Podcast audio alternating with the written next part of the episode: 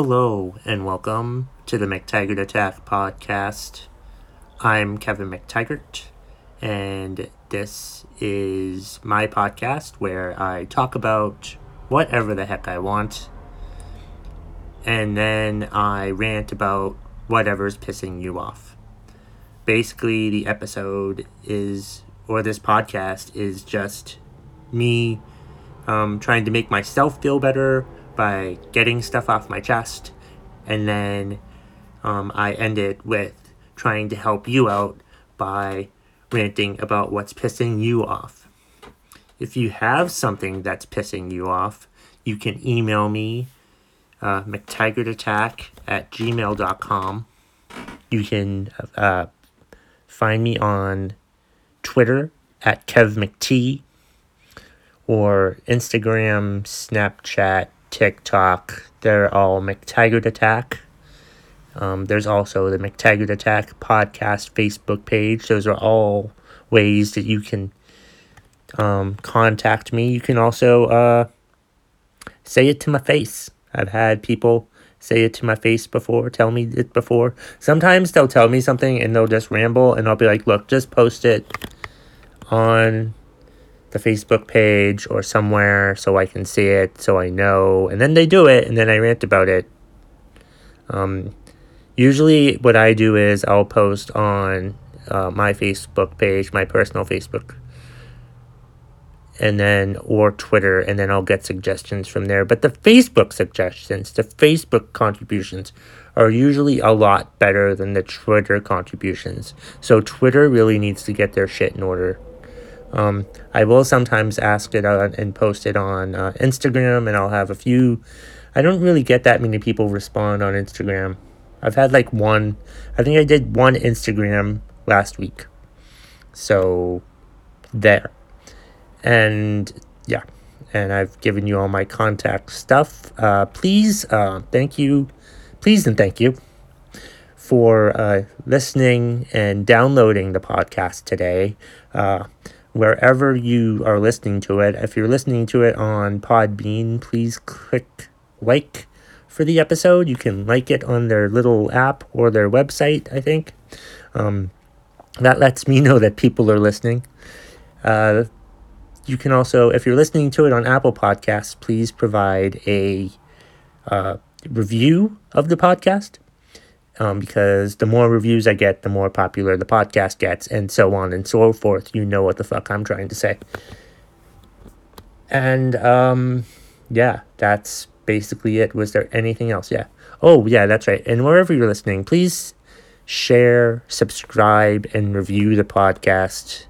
That really helps me out. I would really appreciate it if you did that. Please do that. Once you're done listening to this, please write a review or share it or like it or let people know that you listen to the podcast. That would be great. Um, I'm going to keep saying that till people fucking do it.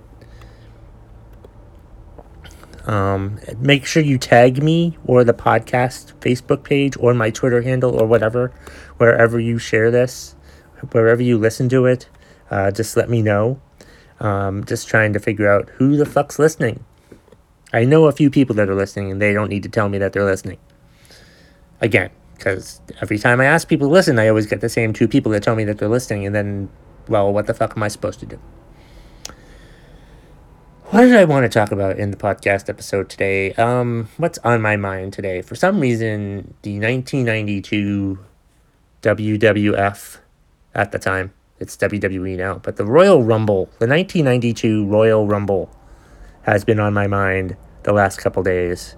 And uh, I was thinking about it now. I'm like, why was it on my mind? And then I watched the Ric Flair 30 for 30 on Sunday afternoon on ESPN because there's nothing else to air on ESPN. They're showing like all their old documentaries and stuff, and they're even showing like a WrestleMania every every Sunday, which is great. But they showed they showed the Ric Flair thirty for thirty, and it was the one. And I, blah. The 1992 Royal Rumble was the one where Flair won and became WWF then WWE now champion. because the title was held up, and whoever won the Royal Rumble would become the champion. So that's how that worked. And uh, Flair won. He was like, was he number two? I have it. I googled it, and I have the the statistics here, and I was looking that up, and I I wasn't thinking about it because Flair won. I mean, to me, the 1992 Royal Rumble might be Flair's greatest match, considering how long he spent in the ring for. You know? Crazy. Like, the match was an hour, and I'm pretty sure he was in it. Yeah, it says that he was in it for an hour. And he was the third person in there. And I think he had the. Nope. He had the second most eliminations, but he was in there at number three and he won the whole thing, which was great, which was fantastic. Which, and he's a bad guy, and I thought it was fantastic. It's the first time I was ever like almost sort of rooting for a heel, and I was 15 years old at the time. But I was remembering that Royal Rumble, and it made me remember that that Royal Rumble was the day that Hulkamania died for me. That's right. That's that's the day Hulkamania died for me. A lot of fans, a lot of wrestling fans, will say that when Hulk Hogan uh, created the NWO in the summer of '96 is when Hulkamania died for them. But no, me, it happened four years earlier in January 19th, 1992, at the Royal Rumble. That's when Hulkamania died for me. Because, you know, Hogan had been around for a while, and it seemed to me that in my little 15 year old head that it was time for him to move on, and it looked like they were grooming um, Sid Vicious. Well, he was called Sid Justice at the time to be like the next big star. Either that or The Undertaker. So they obviously, The Undertaker became the most popular one of, of those guys, I think. But at the Royal Rumble, Sid Justice was in the Royal Rumble, and I was thinking, oh, he's to win. He was who I was rooting for to win the Royal Rumble.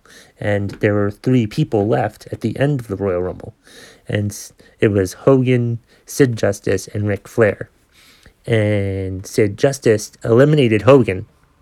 And then Hogan was arguing with Sid. Hogan was down. You can you can watch this on on YouTube. By the way, speaking of YouTube, please go to my YouTube channel. Look me up, Kevin McTaggart, and subscribe to my YouTube channel. Do it right now. While you're listening to the podcast, subscribe to my YouTube channel. I'll wait.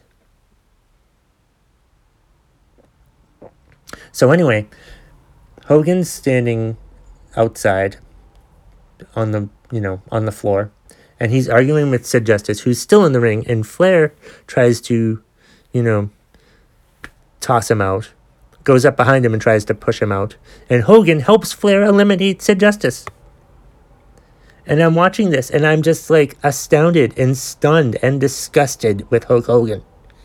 And like I'm watching and the crowd, there are people in the crowd yelling, Hogan sucks, Hogan sucks, Hogan sucks. And I'm pissed off. I'm annoyed. I'm aggravated. I couldn't believe that my favorite wrestler of all time, Hulk Hogan, helped a bad guy eliminate another good guy just because that guy eliminated him. Eliminated him. Does he not know the fucking rules of the Royal Rumble? That's how it fucking works, you fucking idiot. I was disgusted, and I, I, for some reason, I decided to like pain myself more by watching it again the next day, and it, it was great. It was good, and I, I was depressed. Like I, that's the first, the 1992 Royal Rumble was the first time I was ever depressed and I was depressed because my favorite wrestler broke my heart. That was the day that Hulkamania died for me. And then I watched primetime wrestling that night, the next night, because that was a Sunday. And then Monday night, primetime wrestling. They show what Hogan did. And then they canned it, they put in, they edited it and put in cheers for what Hogan did. Cheers. And that's not what fucking happened. I watched that. I still remember that from like how many fucking years ago was it now? 28 fucking years ago. That they were chanting Hogan sucks. And they changed them to Hogan chants. And that was the first time I was like ever really disgusted with the WWE. That was the first time I was ever disgusted with my favorite wrestler Hulk Hogan. And that's that's when wrestling sort of kinda a little bit died for me. That's when like I think that's when I became an adult when in 1992 when Hulk Hogan you know did such a cowardly act and eliminated Sid Justice. It's just horrible. That's the day. That's the fucking day that Hulkamania died for me. Not 1996 like all those other marks out there. But no, 1992, January 19th, 1992, was the day that Hulkamania died for me.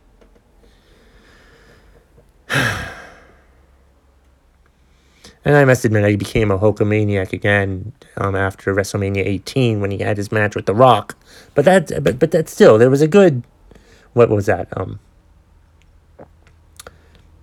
was it in a a 10 year span? It was a 10 year. There was a 10 year span there where I was not a Hulkamaniac.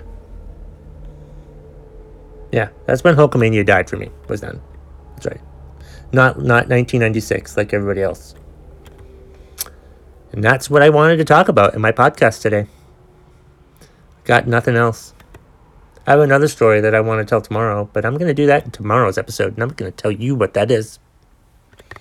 Because why the fuck not? Or I might not do that. I might do something else. I have some stuff that I want to talk about in these things, but I can't do it all in one fucking podcast because then I do all my content in one episode. And what fucking good is that? anyway, Let's hit the music and then we'll do what's pissing you off.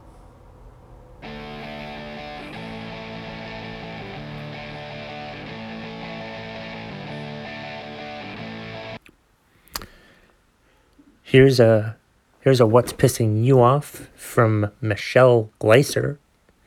She's pissed off about people that won't respect her six foot bubble you know, the six foot um, social distancing bubble that we're all supposed to respect here. And apparently, people where she lives, I think she's in Florida, if I'm not mistaken. And of course, it seems like people in Florida aren't respecting anyone's six foot bubble down there, it seems like. That's that's what I've seen from the TV footage. So of course, why don't we just cut off Florida from the rest of the world and we'll be fine. That's really what we should be fucking doing. I see that they're like the number fifth state. They're only they're only the the in the. T- I think they're like top six or seven. They're only seventh. I would expect them to, to like work harder at this. They should be.